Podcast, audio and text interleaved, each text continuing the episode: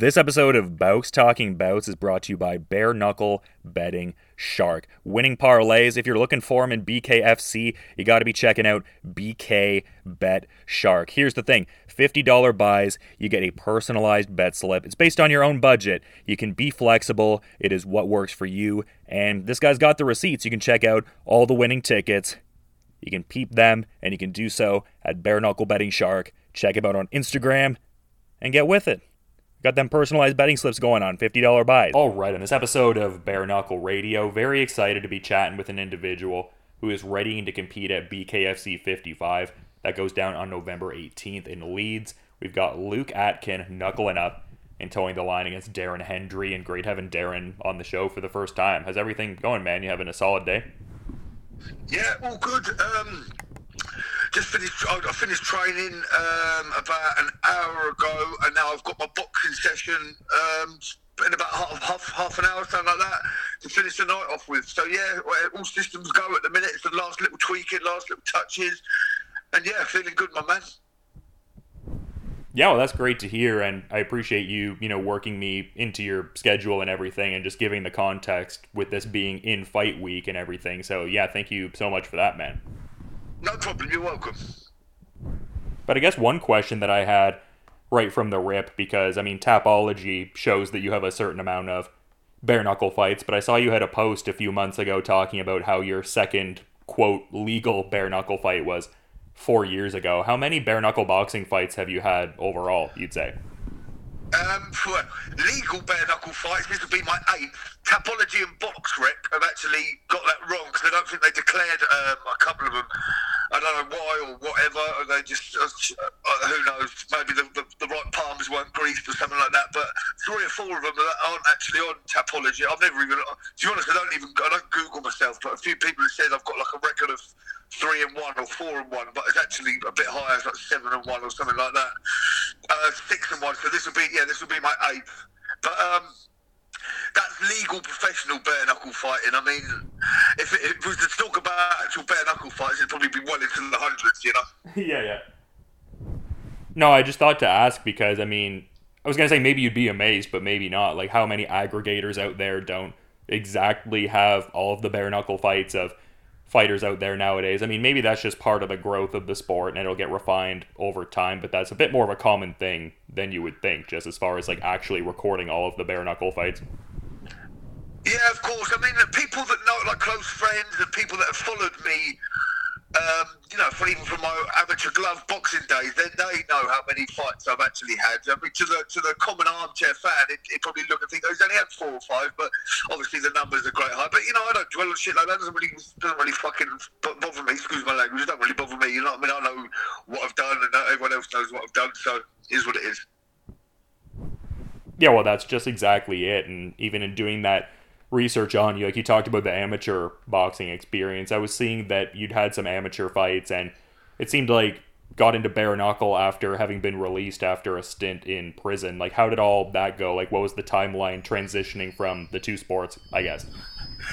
Um, so I, I don't know what it's like in the states, but in the UK we have this thing called I, th- I think it might be the Golden Gloves or something in the in the US. In here we have the ABA. The, I think it's called the ABA. I don't know what it's called anymore, but it's like the apart from the Olympics, that's like the highest thing. And I won something called the Southern Counties because I'm down south in the UK, like not far from London. I won like the Southern the Southern Championships, and then unfortunately I got stabbed um, with a with a kitchen knife in a street fight.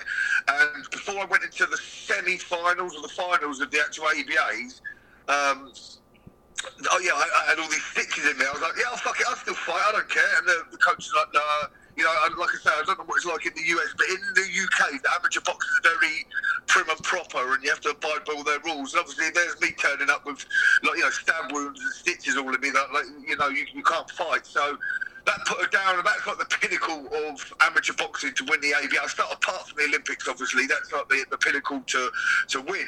Um, so that was that was put on hold. Then I. I want another thing, good thing is called the Haringey Box Cup, which is like Europe's largest boxing competition. And then I went into that, and luckily enough, I didn't actually get stabbed for that one. You know, I had a clean bill of health for that one, and I ended up winning that, winning like the gold medal in my category, which is uh, which is heavyweight. Um, and then not too long after, I ended up going like a remand in prison for a little while, only like five or six months. Um, and then I came out and I had one more amateur fight. Literally, from getting off the cabs, lying down in prison for six months, I literally came out, and then a month later, I was having another uh, amateur glove fight. And I think I was 29 years old at the time, and I was like, you know, boxing for a little plastic trophy. It's not really. I want to start earning some money. Now I, I enjoy my boxing. I enjoy my fighting. I need to start earning a few quid. And my friend put on a bare knuckle show. So the last amateur fight was in the March. Then the bare knuckle show was in the April. Obviously, I was because I was I was training for you know getting out of nick and having my last amateur fight. So my friend put on a bare knuckle show, and I ended up falling in love with it. You know, I, um, I, the, the guy I thought he was he was a bit of an idiot to be honest, but I, I just I bashed him up in like eight seconds, and uh, I, I just sort of got the buzz for it, from, the bug for it from from then on. You know. Yeah, and I love to hear that. It also seems like you're still active in gloved boxing too. Like I saw you had a fight somewhat recently against Calvin Abdul. It seemed like another situation where there was a bit of something with the opponent after the fact. Do you know what? He was just, he was just a dickhead, you know. Um, I, I took a glove fight because, you know, obviously I'm signed to BKFC and we can't fight other, other well, it's the biggest, best promotion out there, so I wouldn't want to fight on any other shows, to be honest with you, anyway. But glove fights, we could still do. And I, I, just do it because it was just something to keep me ticking over, keep me out of trouble, give me something to train for, you know, give me keep me in the gym, something to train for. And this guy had been he'd been knocking people out left, right, and centre. This this Calvin, whatever his name was, and but he was just the worst fighter ever. You know, he just he he. It was like Deontay Wilder on steroids. He wasn't a boxer. He just came out just swinging left, right, just swinging punches. I couldn't get a rhythm going. I mean, I managed to win, he brought me down to his level. You know, when someone's, I'd rather someone half decent than get a bit of a rhythm going and get like a boxing match. It wasn't a street. It's not a street fight. It was a boxing match. So I, I wasn't pre- pleased with my performance. But it was me winning on a bad day, so to speak. But I got the win, and then afterwards, as you do, you know, regardless of what happened in the fight, you a gentleman or whatever, you, you shake the hand. You just sweating blood, sweating tears with some guy. You, you want to shake the hand after, and he sort of he does this thing that like uh, these type of people do in the UK where they suck their teeth. I don't know if they do it in America, but they like yeah. their teeth and shit like that, like a proper attitude thing. And I was like, "What's your fucking problem?" And, uh, and he, he, gave me the proper attitude. So I was like, "Would you want to go outside and we'll settle it out there then?" You know, I just thought it was very disrespectful to act like that. I, I gave him the common courtesy to, you know, shake his hand, congratulate, him, you know, you know, commiserate him, whatever. And he just had a proper attitude problem, you know which I, which I didn't take too kindly to, but you know, it's, it's, forgotten about now. You know, we moved forward, and it kept me in good stead. It was good to get the three rounds under my belt. You know, the oxygen tank was there. It was, a, it was a bit of a kick up the arse because I didn't perform good. So it gave me a bit of a wake up call to get ready for this fight, if you know what I'm saying. Well, I was actually just going to ask about that. I was going to ask because it seemed like based on how you were discussing that last fight, it was almost like, well, you used the phrasing like I kind of fought down to his level like does that previous fight almost like serve like a composure sort of thing in this upcoming fight at you know the event and whatnot I'm not really one to look at game plans and such because like Mike Tyson said everyone's got a game plan until they get punched in the fucking face haven't they you know yeah. but when, when you're boxing someone that doesn't know what they're doing if you're someone that's you know got an amateur pedigree or they've got a a good unlicensed pedigree or they're an ex-pro, you sort of can get, you can fathom how they're going to fight. But when you've got someone like that who doesn't even know what he's going to throw, it's quite tricky to get to, to. You have to sort of like just do it on the day. You know, you can't spar with. You, you can't find suitable sparring for idiots like that because it's just unless you go and pick pick off ten bums from the street. But it, it, you know, it, it, it, gave me the rounds under the, my belt that I needed, and it gave me a little bit of a, a wake up call because I came in when I boxed as an amateur. I boxed at super heavy, which in the UK is anything above nine. I don't know what you use pounds over there. Here we use kilograms. Anything over ninety-one is we have heavyweight, which I think is eighty-six to ninety.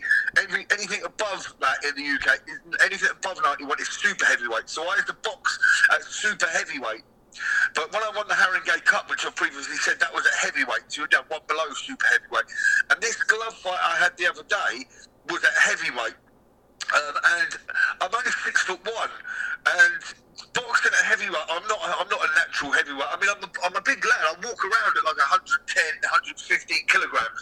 I'm quite muscular. Not, I don't lift weights for reason, but I'm just naturally, you know, it's all well and good if you're a bodybuilder, but not if you're a fighter that has to make weight limits. You know, I carry quite a lot of muscle, and I, I, just felt quite slow and sluggish, and I was carrying a few extra extra bit of weight. So it, it, was, it was sort of give me the wake up, wake up call that I fight better, looking a bit trimmer, and you know, it's not it's not a, a, a, vanity competition, but when I'm a bit lighter, I move better, I'm more fluid in my more active, I move more, and yeah, it just it just gave me the incentive to, to get a bit of weight down, you know.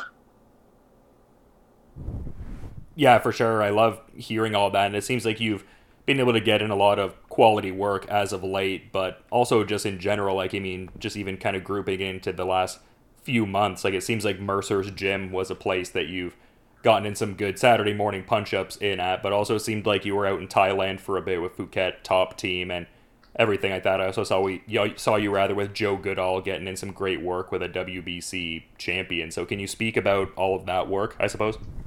Yeah, I mean Thailand. That was after that. That was last January. That was a. Uh, um, obviously I lost my I lost the fight against Anthony Holmes for like the BKFC cruiserweight title, whatever it was. I lost that in the November, and I just thought, do you know what? I'm going to go back to basics like Rocky Balboa. I'm just going to go out on my own to Thailand and just train by myself. I was running up mountains, as you say, sparring with people like Joe Goodall, who even though boxing, glove boxing is completely different to bare knuckle, it's still good to get rounds with with experienced, tough guys like that. And he, Joe was an absolute gentleman. Uh, Senad Gashi, who was who's um, another pro boxing champion who's who's fought some really good good guys. I mean, when you're rubbing shoulders with people like that and having the same warriors mentality as like Spartans like that, it, it rubs off on you, you know.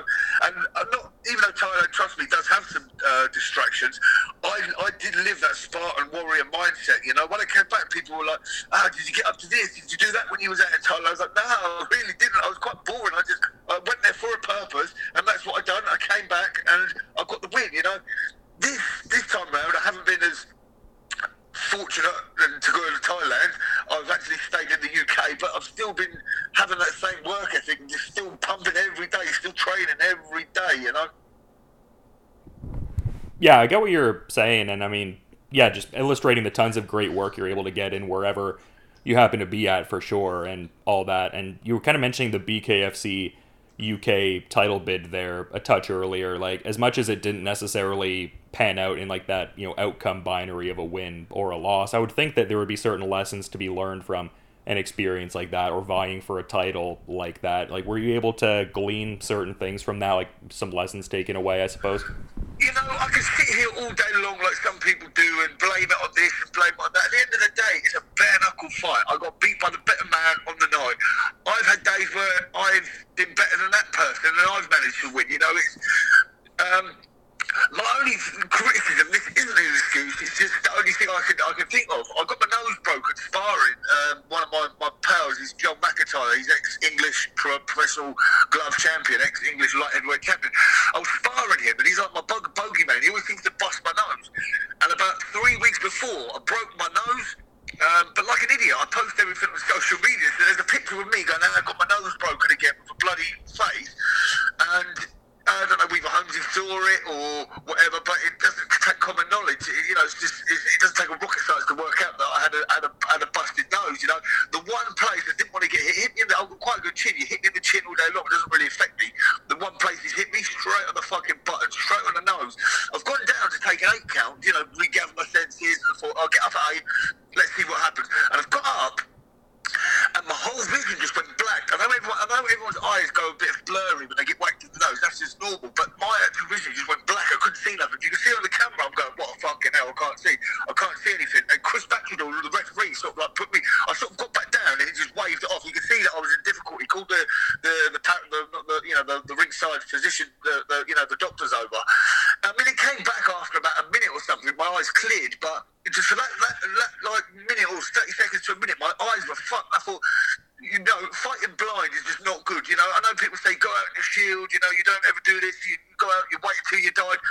My vision or being able to see is probably more important than being a hero. You know, if you can't fucking see, you can't see. You know, and not only that, I mean, the, the I thought it was again, again. I don't know what you, you use pounds in America. In here, we use kilograms. I got told the fight was at ninety, so 90, even 90 is a big weight cut for me. And then they said, no, it's 88. So two kilograms don't make a difference. Doesn't sound like a, diff- a, a, a, a big weight, uh, a, you know, a big gap. But when you're already fucked, and then they said, no, it's you have to lose an extra two. I was in the sauna like six times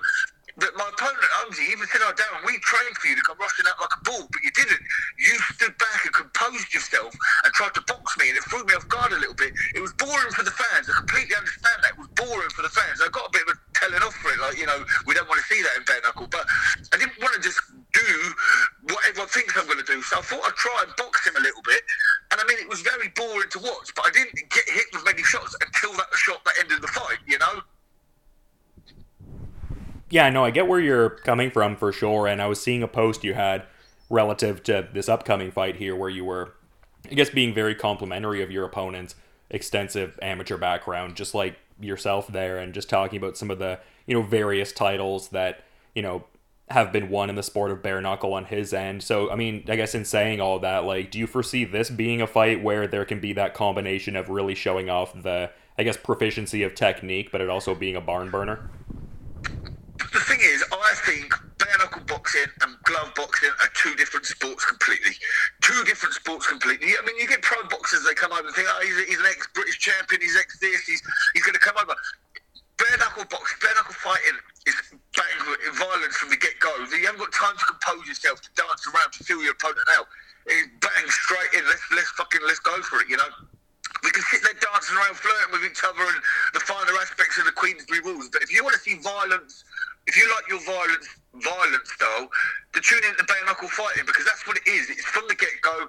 You know, doesn't mean I'm, I'm not going to say my game plan. I'm just going to go running, rushing, charging in like a bull. But there's going to be none of this fucking stepping around each other and flicking jabs out and shit like that. You know, I'm not made of glass. I, I can take a shot and I'm going to go for it. You know.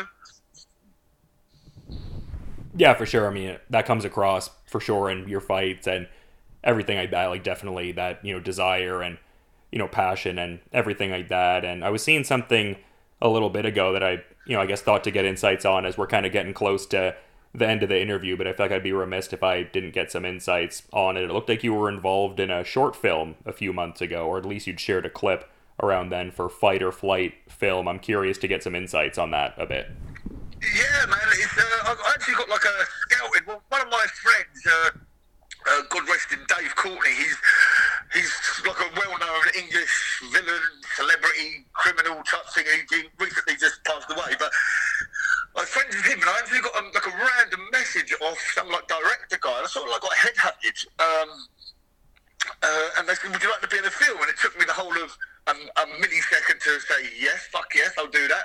Playing playing none other than a bare knuckle fighter, but it was uh, my my part my part my my part was literally um, less than a minute, I think. But it was, it was a good good thing to get into, and I, I think I've done a good job because they've asked me back for like a for some more, and I've also been in a couple of other films since then. So maybe, once uh, I get too damaged from the bare knuckle fighting, the, the the movie game might be something to get involved in, you know. Yeah, well, glad you enjoyed the experience. It sounded like an exciting sort of thing for sure. I mean, just even seeing the isolated clip, but definitely more so as you kind of gave the context there. So that's cool that you're interested in perhaps some more gigs of that variety down the line. Yeah, yeah, it's 100%. It's another avenue to go down, you know. Look, by the time I get into movies, I might have my eyebrows hanging off, my ears hanging off, my face fucked up. But, you know, if anyone needs a new Quasimodo, you know, give me a shout. I would probably add a certain level of character depending on like what they're having you as in there, I suppose. Mean, uh, whenever I get asked to, one of the, the, few things I have done is either a boxer or like a villain, like a like a criminal, you know, nothing like stereotyping me. Why can't they, they put me as Prince Charming, you know? Oh yeah, I mean, I could only imagine like what roles I would get if I was an actor. I feel like there would be a certain dynamic with being typecast almost. Like it's like, damn, like I feel like I could, you know, kind of flesh out other roles here, other personas almost. yeah, no, that's fun though. I mean, great to hear that that was an enjoyable experience. But like I was kind of saying before, Darren, definitely want to be mindful of your time and schedule, man. So I guess just in saying that, do you maybe have like a final parting thought you'd want to add as we're wrapping up here? Um, no, just tune in for, uh, Saturday night. You know, the, obviously the time zone's different over in the, the states, but you know, you want to you want to see to see some bone on bone, bare knuckle fighting. Tune in, man. I'm, you know, I'm not going in there to take prisoners. I'm going in there for the win. Um, just like to thank my sponsors, WD Construction, Band of Brothers Scaffolding, Club TLC, Lap Dancing Club from Aldershot, Infinity Paving, Brett Davison Carpets and Flooring, Silverback CBD, and Muay Thai Royalty uh, clothing brand yeah, some great sponsors, and love to hear that. Love to hear all the support and everything, and just really appreciate you coming on Bare Knuckle Radio and giving some great insights, Darren. Definitely. I'm sorry, and House of Boo, like makeup artist, but a, lady salon in a in the Hampshire Surrey area of the UK. Sorry, I forgot that one. Yeah, no need to be sorry at all. I mean, just illustrates the point even further. A lot of great people on board supporting the journey, and November 18th will be the next step in that with BKFC 55 Leeds. So again, to reiterate, thank you for coming on Bare Knuckle Radio and giving great insights ahead of this Luke Atkin fight. I'm looking forward to checking that out when it goes down. But until then, you enjoy the rest of your day, Darren. Thank you. You too. You take care. God bless. This episode of Bouts Talking Bouts is brought to you by Bare Knuckle Betting Shark. Winning parlays. If you're looking for them in BKFC, you got to be checking out BK Bet Shark. Here's the thing $50 buys, you get a personalized bet slip. It's based on your own budget. You can be flexible, it is what works for you. And this guy's got the receipts. You can check out all the winning tickets. You can peep them, and you can do so at Bare Knuckle Betting Shark. Check him out on Instagram and get with it. Got them personalized betting slips going on, $50 buys.